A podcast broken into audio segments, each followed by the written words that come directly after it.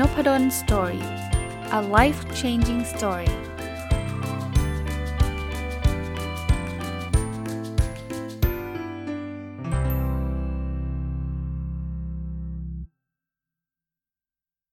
สวัสดีครับ ยินดีต้อนรับเข้าสู่นพดล Story Podcast นะครับ และวันอาทิตย์นะครับ ยินดีต้อนรับได้เข้าสู่รายการ My Books นะก็เป็นรายการที่ผมได้เอาหนังสือที่ผมเขียนเองนะครับ มารีวิวเจาะลึกให้ฟังนะครับ เริ่มต้นตั้งแต่ปีใหม่เป็นต้นมาเนี่ยก็จบไปแล้ว 2 เล่มนะก็คืออเล่มแรกน่าจะเป็นความลับของการวัดผลนะครับ แล้วก็เล่มที่ 2 คือจิ๊กซอตัวสุดท้ายแห่งความสำเร็จ เล่มที่ 3 นี่เป็นเล่มที่รีวิวยาวพอสมควรนะครับ เพราะว่ามีเรื่องราวเยอะนะคือแค่คิดก็ผิดแล้วนะครับ เป็นเล่มที่ผมพูดถึงความลำเอียงในการตัดสินใจ ที่เอามาโยงกับการลงทุนนะครับ วันนี้มาต่อกันเลยนะ เป็นความลำเอียงอันที่ 31 เรียกว่า framing effect อ่าคราวนี้ผมเริ่มต้นจากคำถามก่อนแล้วกันนะครับ เป็นการทดสอบนะผมสมมุติว่าเราได้รับแจกหุ้น 10,000 หุ้นฟรีๆเลย แล้วหลังจากนั้นเนี่ยนะ เรามีทางเลือกให้คุณเลือก 2 ทางนะครับ ทางเลือกที่ 1 เนี่ย ได้หุ้นเพิ่มอีก 5,000 ทันทีเลย เอาไปเลยนะครับ กับทางเลือกที่ 2 เนี่ยโยนหัวก้อย ถ้าออกหัวเนี่ยให้หุ้นเพิ่มอีก 10,000 หุ้น ถ้าออกก้อยเนี่ย จะไม่ได้อะไรเพิ่มนะครับ ท่านจะเลือกทางเลือกแรกหรือทางเลือก 2 ตอนนี้ท่านได้หมื่นหุ้นแล้วนะ ทางเลือกที่1เนี่ยได้อีกห้าพันชัวร์ทางเลือกที่2เนี่ยหัวก้อยนะครับ ถ้าหัวได้หมื่น ถ้าก้อยไม่ได้อะไรเลยอะคราวนี้จำคำตอบท่านไว้นะ ผมถามใหม่ สมมุติว่าผมแจกหุ้นให้ท่าน 20,000 หุ้นนะครับ แล้วเสร็จแล้วเนี่ยผมก็บอกว่า แต่ท่านต้องเลือกทางเลือก 2 ทางต่อไปนี้นะ คือทางเลือกที่1เนี่ยท่านต้องคืนหุ้นผมมา 5,000 หุ้นชัวร์เลย ส่วนทางเลือกที่ 2 เนี่ยโยนหัวก้อยนะ ถ้าออกหัวเนี่ยไม่ต้องคืนหุ้นเลย ถ้าหอกออกก้อยเนี่ยต้องคืนมา 10,000นะครับ ท่านจะเลือก 1 หรือ 2 นะอะคราวนี้ท่านเลือกอะไรไม่ผิดหรอก แต่มีใครบ้างไหมครับ ที่ตอนแรกเนี่ยสถานการณ์ที่1นะท่านเลือกทางเลือก 1 ที่บอกว่าได้รับหุ้นชัวร์ห้าพันแต่พอสถานการณ์ที่2เนี่ยท่านมาเลือกทางเลือก 2 นะครับ ผมเชื่อว่ามีบางท่านอาจจะบางคนอาจจะไม่ได้เปลี่ยนทางเลือกนะ แต่มีบางท่านเปลี่ยนทางเลือก ผมกำลังจะบอกว่าถ้าเกิดท่านเปลี่ยนทางเลือกท่านนะ ท่านกำลังโดนสิ่งที่เรียกว่า framing effect เล่นงาน เพราะจริงๆ ทั้ง 2 สถานการณ์นี้มันคือเรื่องเดียวกัน ฟังอีกทีนะครับ สถานการณ์แรกได้ได้รับหมื่นหุ้นไปแล้ว แล้วถามว่า จะเอาทางเลือกแรกคือได้อีก 5,000 ชัวร์หรือทางเลือก 2 โยนหัวก้อย ถ้าถ้าหัวได้อีกหมื่นหุ้น ถ้าก้อยไม่ได้อะไรเลยเนี่ยทางเลือกหนึ่งก็คือกลับบ้านด้วยหุ้น 1 5ื่นชัวร์แต่ทางเลือก2เนี่ยมี 50%ที่จะกลับบ้านด้วยหุ้น 20,000 หุ้น แล้วก็อีก 50%กลับไปด้วย 10,000 หุ้นใช่ไหมในขณะที่วิธีการพูดแบบที่2เนี่ยเหมือนกันนะครับ ผมให้ท่าน 20,000 แต่ทางเลือกแรกต้องคืนชัวร์ก็กลับบ้านได้ได้หมื่นห้าพันหุ้นชัวร์ ทางเลือกที่ 2 โยนหัวก้อยถ้าหัวออก ถ้าออกหัวไม่ต้องคืนหุ้นแล้วกลับบ้าน 50%ที่กลับบ้านด้วย 20,000 หุ้น กับอีก 50%ต้องคืนมาหมื่นใช่ไหมก็คือกลับบ้านด้วยหมื่นหุ้นเหมือนกันเป๊ะเลย แต่เชื่อไหมครับว่าคนเราส่วนใหญ่อะสถานการณ์แรกเนี่ยได้ชัวร์เนี่ยท่านเอาท่านเอาบวก5,000 ชัวร์ไม่ต้องไปลุ้นเลยนะได้หมื่นห้ากลับบ้านแน่ๆแต่พอสถานการณ์ที่2เนี่ยส่วนใหญ่ไม่ค่อยอยากคืนชัวร์ส่วนใหญ่จะบอกว่าต้องโยนหัวก้อย นะมักจะเป็นแบบนี้เพราะคนเราเนี่ยเหมือนเหมือนกลัวความสูญเสีย แต่แต่พอยอยู่ตรงนี้ครับมันคือมันคือลักษณะของการ frame คำถาม เป็น frame แบบทางทางได้กับ frame กับทางเสีย จริงๆ เรื่องนี้เนี่ยมีอยู่เยอะแยะเลยนะครับ งานวิจัยของ Amos Tversky กับ Daniel Kahneman ซึ่ง 2 เป็น 2 กูรูที่ทำงานวิจัยเรื่องนี้โดยเฉพาะเนี่ยในปี 1981 เนี่ยเขาก็ถามคำถามนี้ฮะเขาบอกว่าถ้ามีคนติดเชื้อรุนแรงถึงขั้นเสียชีวิตได้ 600 คนเนี่ย ตอนนี้มีทางเลือกที่จะรักษาเนี่ยเรียกว่าทางเลือก A ก็แล้วกันนะจะทำให้คนรอด 200 คนตาย 400นะคือเวลาเขาเขาพูดแบบนี้ฮะอันแรกเนี่ยเขาเขาให้พูดทดลองเลือกนะเป็นแบบเชิงบวกนะเขาบอกทางทางเลือก A เนี่ยนะจะทำให้เรารักษาชีวิตคนได้ 200 แต่พูดอีกแบบหนึง่งเขาจะบอกว่าทางเลือก A เนี่ยนะจะทำให้คนตาย 400 จริงๆมันเหมือนกันไงก็คน 600ไง แต่คุณเลือกจะพูดว่ารักษาชีวิตได้ 200 หรือทำให้คนตาย 400 ปรากฏว่าตอนที่เราพูดบอกว่า A เนี่ยจะสามารถรักษาชีวิตไว้ได้ 200 คนเนี่ยมีคนเลือก A ถึง 72%นะแต่พอพูดใหม่บอกว่า A ทำให้คนตาย 400 คนเนี่ยมีคนเลือกแค่ 22%เท่านั้นเอง จริงๆ ทั้ง 2 ทางเนี่ยมันเป็นความหมายเดียวกันนะแต่เราพลิกคำพูดนิดเดียว ผมว่าไม่ว่าจะเป็นเรื่องหุ้นเรื่องการลงทุนหรือเรื่องอื่นๆเนี่ยระวังคำพูดนะ คือบางทีคนพูดอาจจะไม่ได้ตั้งใจ แต่ว่าเขาเผลอพูดหรือพูดออกมาทางบวกเราทำให้เรามีแนวโน้มที่จะเชื่อ แล้วเราก็ตัดสินว่าเอออันนี้เอาเลยลุย หรือเขาเผลอพูดมาทางลบเราอาจจะลังเลไม่กล้าตัดสินจริงๆเนี่ยถ้าเกิดเราฟัง frame ที่มันเป็นบวกลองพลิก frame ให้มันเป็นลบดูนะ frame ที่มันเป็นลบสมมุติเขาบอกว่าของเสียเอ่อ customer satisfaction 99%เนี่ยเป็นบวกใช่ไหมลองคิดว่าเออมันมี 1%นะที่ลูกค้ายังไม่พึงพอใจ แล้วเราเปลี่ยนการตัดสินใจไหมอะอะมาดูต่อนะครับ bias อันถัดมาก็เรียกว่า frequency illusion นะตามชื่อนะ illusion แปลว่าภาพลวงตา frequency มันแปลว่าความถี่นะครับ คือมีงานวิจัยหลากหลายเลยครับ ที่เขาพบว่าเวลาเราเจออะไรบ่อยๆอะเรามักจะเชื่อว่าอันนั้นมันเจ๋งจริง อันนั้นมันดีจริง อย่างไม่มีเหตุผลนะ นี่นี่คือเหตุผลประการเดียวเลยครับ ไม่ใช่ประการเดียวหรอกแต่เป็นเหตุผลหลักเลยที่เรามักจะเจอการยิงโฆษณาทีๆจริงๆแมสเซจมันเดิมๆอะเวลาเขายิงโฆษณาทีๆเนี่ยเขาไม่ได้กะว่าจะให้คนดูเยอะๆ อย่างเดียวนะเขาให้คนดูบ่อยๆ มากกว่าเยอะๆ ด้วย มองโฆษณาครั้งเดียวเฉยๆ แต่มองแล้วมองอีกมองแล้วมองอีกใน Facebook เนี่ยเจอบ่อยนะเดี๋ยวก็หลุดไปซื้อนะครับ เวลาเราจะซื้อหุ้นน่ะบางทีนะ เราก็ดูว่าเออบริษัทนี้มันดี แต่ว่านึกนึกดูดีๆนะว่ามันดีมันดีเพราะอะไร มันอาจจะเป็นเพราะว่าเราไปเห็นโฆษณาบริษัทนี้บ่อยๆ หรือเปล่า มันอาจจะเป็นเพราะว่าเราใช้สินค้าของบริษัทนี้เป็นประจำ โดยที่เราไม่ได้มานั่งตัดสินว่าจริง ๆ มันดีไม่ดีจริง ๆ นะครับ เราแค่ frequency ก็คือ เรามีความลำเอียงเพราะว่าเราเจอมันบ่อยๆ เพราะเจอบ่อยๆ เราเราก็มักจะคิดว่ามันเจ๋งมันดีนะครับ อะ มาดู bias อันที่ 33 นะครับเขาเรียกว่า functional fitness นะครับเอ่อ functional fitness คืออะไรก่อนนะครับ มันมีงานวิจัยของคุณอาจารย์เจอร์มานกับ d e f r a s t e r นะครับ จาก University of Essex ในปี 2000 นะครับ เขาพบงี้ครับ คนเราเนี่ย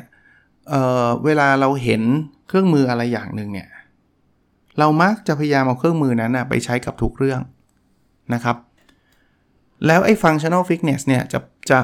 เกิดตอนเราโตขึ้น เขาบอกว่าตอนเด็ก 5 ขวบไม่ไม่รู้สึกนะ แต่พอสักเจ็ดขวบเนี่ยเราจะสร้างกรอบแล้วว่าค้อนเนี่ยต้องตอกกับตะปู ที่มีคนชอบพูดแบบนี้ครับว่าถ้าเรามีค้อนนะทุกอย่างจะดูเหมือนตะปูนะครับ ผมยกตัวอย่างง่ายๆนะ เราอยากหาที่ทับกระดาษไม่ให้กระดาษปลิวอะ แต่เราเห็นค้อนวางอยู่บางทีเราไม่ทับนะ เพราะเรารู้สึกว่าค้อนมันคือค้อน มันมีหน้าที่ในการตอกตะปู แต่จริงๆ ประเด็นของเราคือเราต้องการทับกระดาษไม่ให้ปลิวค้อนก็ทับได้ ถ้าเราเริ่มยึดติดกับกรอบแบบนี้ มันมีโอกาสที่เราจะโดน bias ที่เรียกว่า functional fitness fitness ก็คือการยึดติด functional คือค้อนมันต้องต่อตะปูได้อย่างเดียวนะครับคราวนี้ไปเกี่ยวอะไรกับหุ้นผมผมมองคล้าย ๆกันนะครับ คือบางทีเนี่ย เราดูสัญญาณการซื้อขายหุ้นแล้วกันนะ เทคนิคต่างๆเนี่ยแล้วเราก็ยึดติดมากๆเลย สัญญาณเนี้ยจะต้องเรื่องนี้เท่านั้นไอ้ไอ้นี่ต้องใช้แบบนี้เท่านั้น ทั้งนั้นจริงๆแล้วเนี่ยมันอาจจะไม่ได้เป็นแบบนี้ครับ สัญญาณบางอย่างมันอาจจะบอกได้หลายเรื่องนะนี่สินต่อทุนอ่าเลโชต่างๆมันอาจจะบอกได้หลายมุมนะครับ เพราะฉะนั้นเนี่ยบางทีเราเราไปยึดติดว่านี่สินต่อทุนต้องบอกถ้าสมมติสมมตินะยกตัวอย่างว่า DE ratio เนี่ย ถ้าเกิดมันสูงมันแปลว่าอย่างนี้เท่านั้น มันอาจจะใช้ไม่ได้ถ้า equity มันเอาผมเอาเอาอีกตัวอย่างดีกว่า ROE แล้วกัน return on equity เนี่ย ยิ่งสูงยิ่งดี เพราะว่ามันคือ net profit หารด้วยส่วนของทุน แต่มันอาจจะใช้ไม่ได้นะสำหรับกรณีที่ทุนมันเกือบเกือบจะเป็นศูนย์อยู่แล้วว่าบริษัทมันจะเจ๊งอยู่แล้ว เราอาจจะพบว่า เฮ้ย ROE สูงมากเลย เพราะว่ามันหารด้วย ด้วย e ที่มันต่ำมากเกือบจะเป็นศูนย์นะ ROE มันเลยกระชากไปสูงมากสูงริบลิ่วต้องระวังแบบนี้ด้วยนะครับ มาดูอันที่ 34 ครับ Gambler's Fallacy ผมว่าอันเนี้ยหลายคนเป็น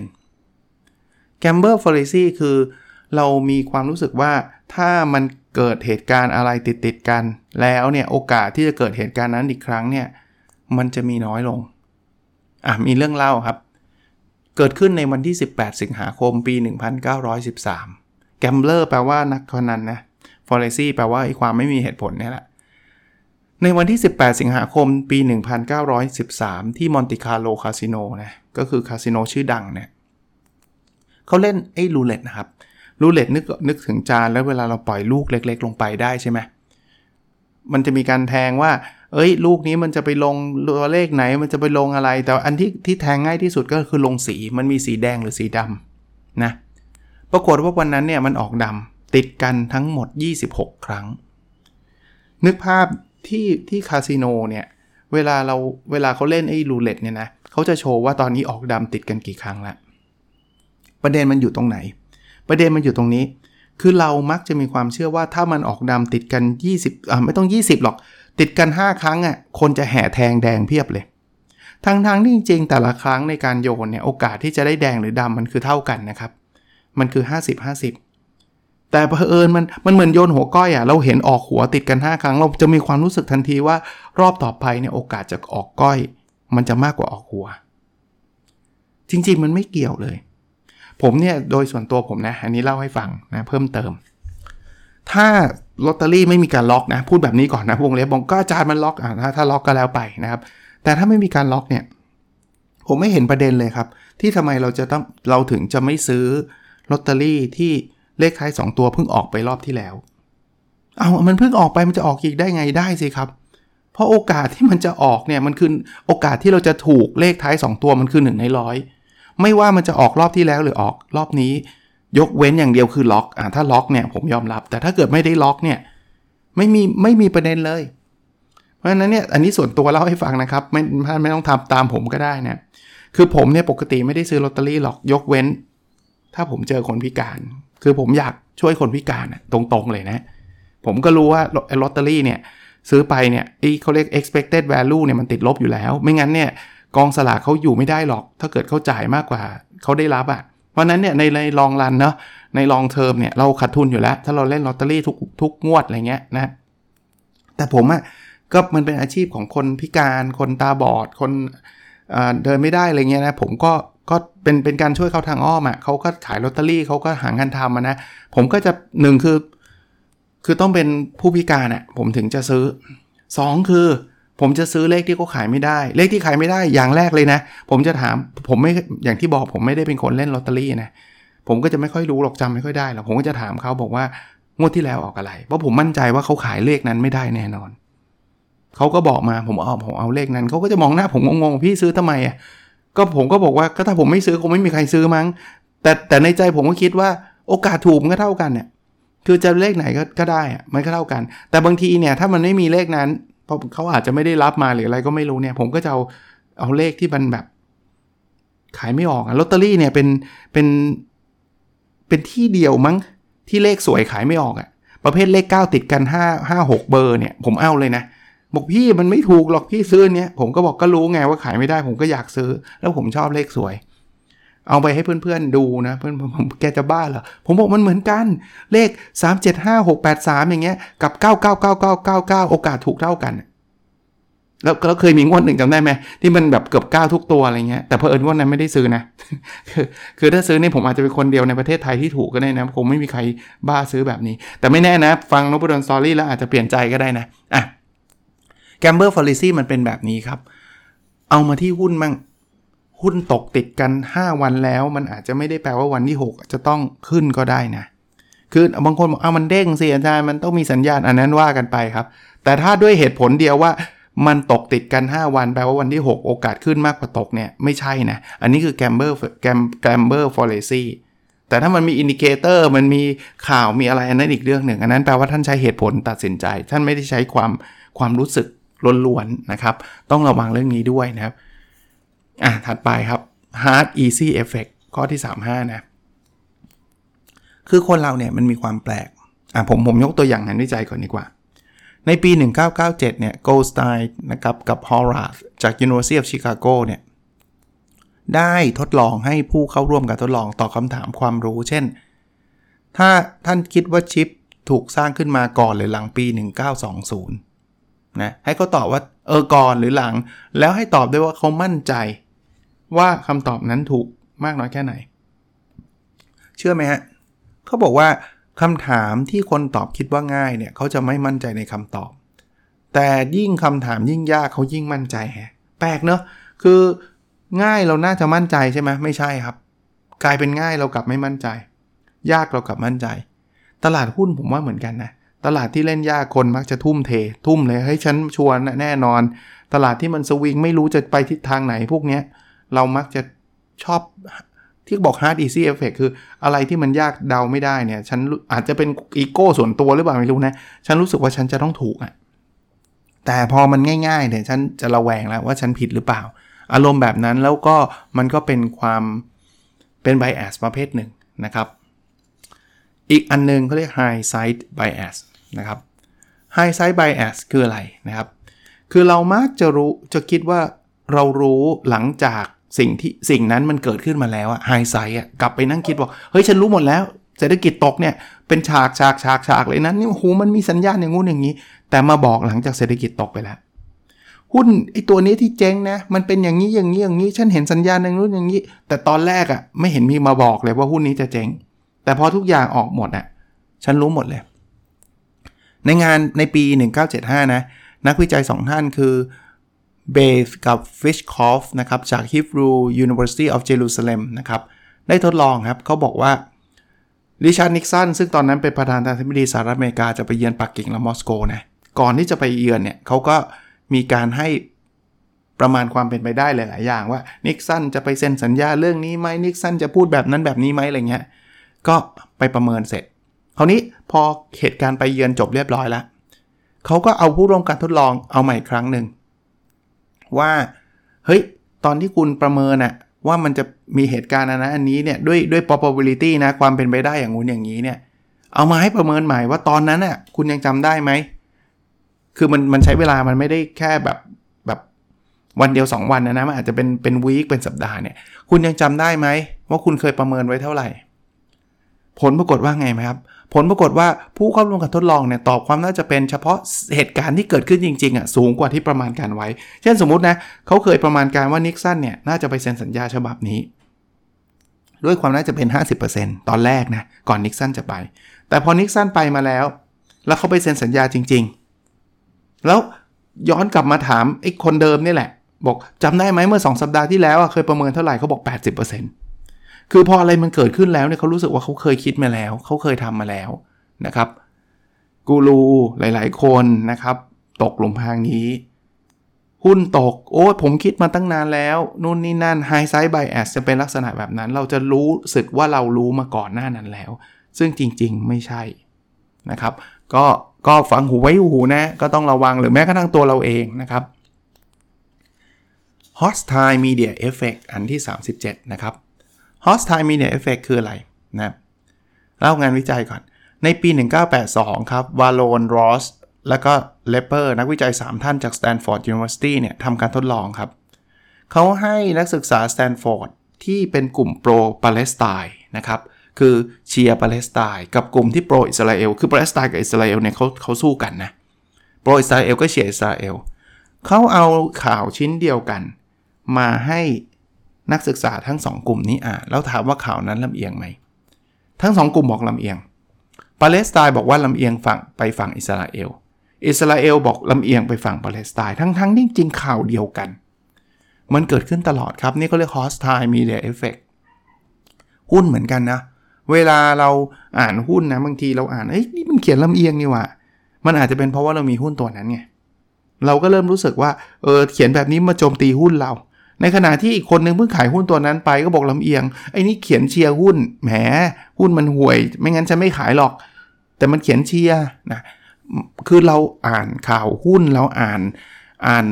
information ต่างๆเนี่ยเราอ่านด้วยแว่นตาอะไรบางอย่างครับ อันที่ 38 ครับ hot hand fallacy hot hand เนี่ยมันเป็นศัพท์ของกีฬานะโดยเฉพาะบาสเกตบอลนะ โอ้โหคนนี้มัน hot มากมันชู้ต 3 แต้มลงตลอดเลย เป็นมือกำลังแบบแม้กระทั่งนักกีฬาผมจำได้เลยเวลามันชู้ต 3 แต้มหรือชู้ตอะไรลงติดติดกันอะแต่ส่วนใหญ่ที่ผมเห็นคือ 3 แต้มนะเพราะมันชู้ตยาก มันชู้ตไกลอะเขาเป่ามือเลยนะ เหมือนมือไฟขึ้นน่ะเป่ามือเลยนะ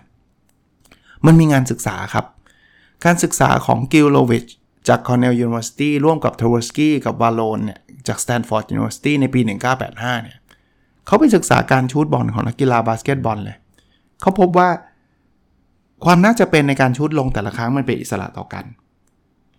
เอ๊ะบางคนบอกว่าเป็นอิสระต่อกันแปลว่าอะไรแปลว่าเราชุดลงลูกนี้มันไม่ได้เกี่ยวทำให้เราชุดลงลูกหน้าได้ดีขึ้นหรือดีหรือหรือน้อยลงบางคนผมไม่จริงอาจารย์ ผมเห็นบางคนมันฮอตจริง ๆ นะเขาพบจากงานวิจัยนะว่าไอ้ที่ติดติดกันเนี่ยมันเป็นแรนดอม เป็นแรนดอมไม่ได้แปลว่าคนนั้นไม่เก่งนะ คือคนนี้มีความสามารถในการชูดสมมุติลง 60% มันก็ 60%น่ะแต่ที่โอกาสที่เราจะเห็นมันติดกัน 5 ครั้งรวดมันก็เป็นไปได้ แต่มันไม่ได้แปลว่า ครั้งลงครั้งที่ 1 มันจะทำให้โอกาสที่ลงครั้งที่ 2 มากขึ้นหรือน้อยลง คือมันเป็นอิสระต่อกัน เขาพบแบบนั้นจริงๆนะ คราวนี้สิ่งที่เกิดขึ้นก็คือเล่นหุ้นเหมือนกันครับ เราโหเทรดชนะเว้ยได้กำไรพรุ่งนี้เทรดชนะได้กำไรฮอตแฮนละคือรู้สึกดวงมาอารมณ์ดวงมา ฝีมือมาเลยจังหวะกำลังรุ่งเลย แล้วก็ขายบ้านขายรถหมดตัว เพราะว่ากะว่ามันฮอตแฮนไงมันกำลังฮอตไงอาจจะเจ๊งได้นะครับ ต้องระวังนะครับอะมาดูอันที่ 39 นะครับ hyperbolic discounting hyperbolic discounting ผมเอาตัวอย่างมาถามท่านก็แล้วกันนะครับ ถ้าวันนี้นะ ผมให้ท่านเลือกรับเงิน 1,000 บาท หรืออีกอย่างหนึ่งคือ รอย7วันได้ 1,100 อยากได้แบบไหนคำตอบคนส่วนใหญ่ จะบอกว่าเอามาพันนี้วันนี้เลยดีกว่า 1,000 อยากได้ตอนนี้เลยนะแต่ถ้าผมเปลี่ยนคำถามใหม่ ผมบอกว่าผมจะให้ท่านอีก 1,000 บาทเนี่ย แต่รอปีหนึ่งนะ หรือจะเอา 1,100 บาทใน 1 ปีกับอีก 7 วันข้างหน้า คนส่วนใหญ่บอกแหมมันรอมาปีหนึ่งล่าอาจารย์ รออีก7วันจะเท่าไหร่กันเชียเอา 1,100 ดีกว่า ท่านเห็นไหมจริง ๆ แล้ว 1,100 มันรับหลัง 1,000 เพียงแค่ 7 วันเหมือนกันทั้ง 2 กรณี แต่ถ้าเดี๋ยวนี้เราเอาเลย แต่ถ้ารอ 1 ปีหนึ่งเอฟเฟกของ hyperbolic discounting ทำงาน คือไม่ได้ต่างกันละ ไม่ได้ต่างกันละ ผมว่าหุ้นก็มีลักษณะเหมือนกันเนาะบางทีเนี่ยเราทนรวยไม่ได้คำว่าทนรวยคือแบบซื้อหุ้นแล้วมันดูกำไรแล้ว ฉันอยากขายเพราะฉันอยากจะเรียอะไรฉันอยากจะมีความสุขทันทีอะ อย่างเงี้ยคือโอกาสที่อาจจะสูญเสียไปเลยนะ หุ้นมันอาจจะขึ้นไปมากกว่านั้นหรืออะไรก็ตาม เพราะว่าเราชอบมีความสุขในปัจจุบันมากกว่า ขออีกสักอันนะครับสำหรับวันนี้แล้วก็ผมคิดว่ารายการ My Book สำหรับเล่มนี้น่าจะจบภายในสัปดาห์หน้านะครับ identifiable victim effect นะ มันคืออะไรนะครับ คือเคยเห็นพวก ที่เขามาขอเรียรายเงินไหม ถ้าเขาขอบอกว่า เออช่วยเรียรายช่วยทวีปแอฟริกาหน่อยอดอยากเราจะรู้สึกเฉยๆ มันกว้าง มันไม่ identifiable คือมันไม่ได้เจาะเฉพาะเจาะจง เราจะเห็นเป็นเคสของคนจริง ๆ มีรูปมีชื่อมีเรื่องราวของคนนั้น อย่างเงี้ยเราจะได้เงินบริจาคเยอะขึ้น อันนี้มีงานวิจัยเยอะแยะเลย เพราะมัน identifiable victim เลย คือรู้เลยว่าคนเนี้ยนี่นี่คือสาเหตุที่แบบเรามีเคสต่างๆ ที่แบบว่า โอ้คุณลุงคนนี้เขาไม่สบายต้องเลี้ยงลูกแล้วแบบเขาได้รับเงินช่วยเหลือกันเป็นแบบหลักหลักล้านเลยนะ แต่ถ้าเกิดบอกว่าช่วยช่วยคนจนกันหน่อยเราจะเฉยๆอะนะหุ้นผมว่าบางทีก็เป็นนะพอเราเฉพาะเจาะจงว่ากูรูคนนี้ได้ซื้อหุ้นตัวนี้ แล้วมันสำเร็จอย่างงุ้นอย่างนี้เปิดพอร์ต นักลงทุนคนนั้นคนนี้มีโอกาสซื้อตามสูงมากเพราะมัน identify แต่ถ้าบอกว่าซื้อเถอะเศรษฐกิจมันเป็นเพราะเศรษฐกิจมันกำลังขาขึ้นมันดี กว้างไป อารมณ์คล้าย ๆ แบบนั้นนะครับ ก็พยายามรีเลทนะบางทีมันก็ไม่ได้ตรงเป๊ะๆขนาดนั้นนะครับ โอเค วันนี้น่าจะประมาณนี้นะครับ ก็หนังสือเล่มนี้ผมไม่ได้มีติดตัวไว้หรอกนะครับ แต่เข้าใจว่าที่ C1 มีนะครับ หรือใครอยากได้เป็นรูปแบบของดิจิทัลบุ๊กก็ To Read นะครับ เลข 2 แล้วก็ READ Read แล้วก็เขียนคำว่าแค่คิดก็ผิดแล้วน่าจะเจอนะครับ ก็ก็ง่ายดีเหมือนกันนะครับสำหรับคนที่ชอบเป็นดิจิทัลฟอร์แมต อเคนะครับ แล้วเราพบกันในสดถัดไปครับ สวัสดีครับ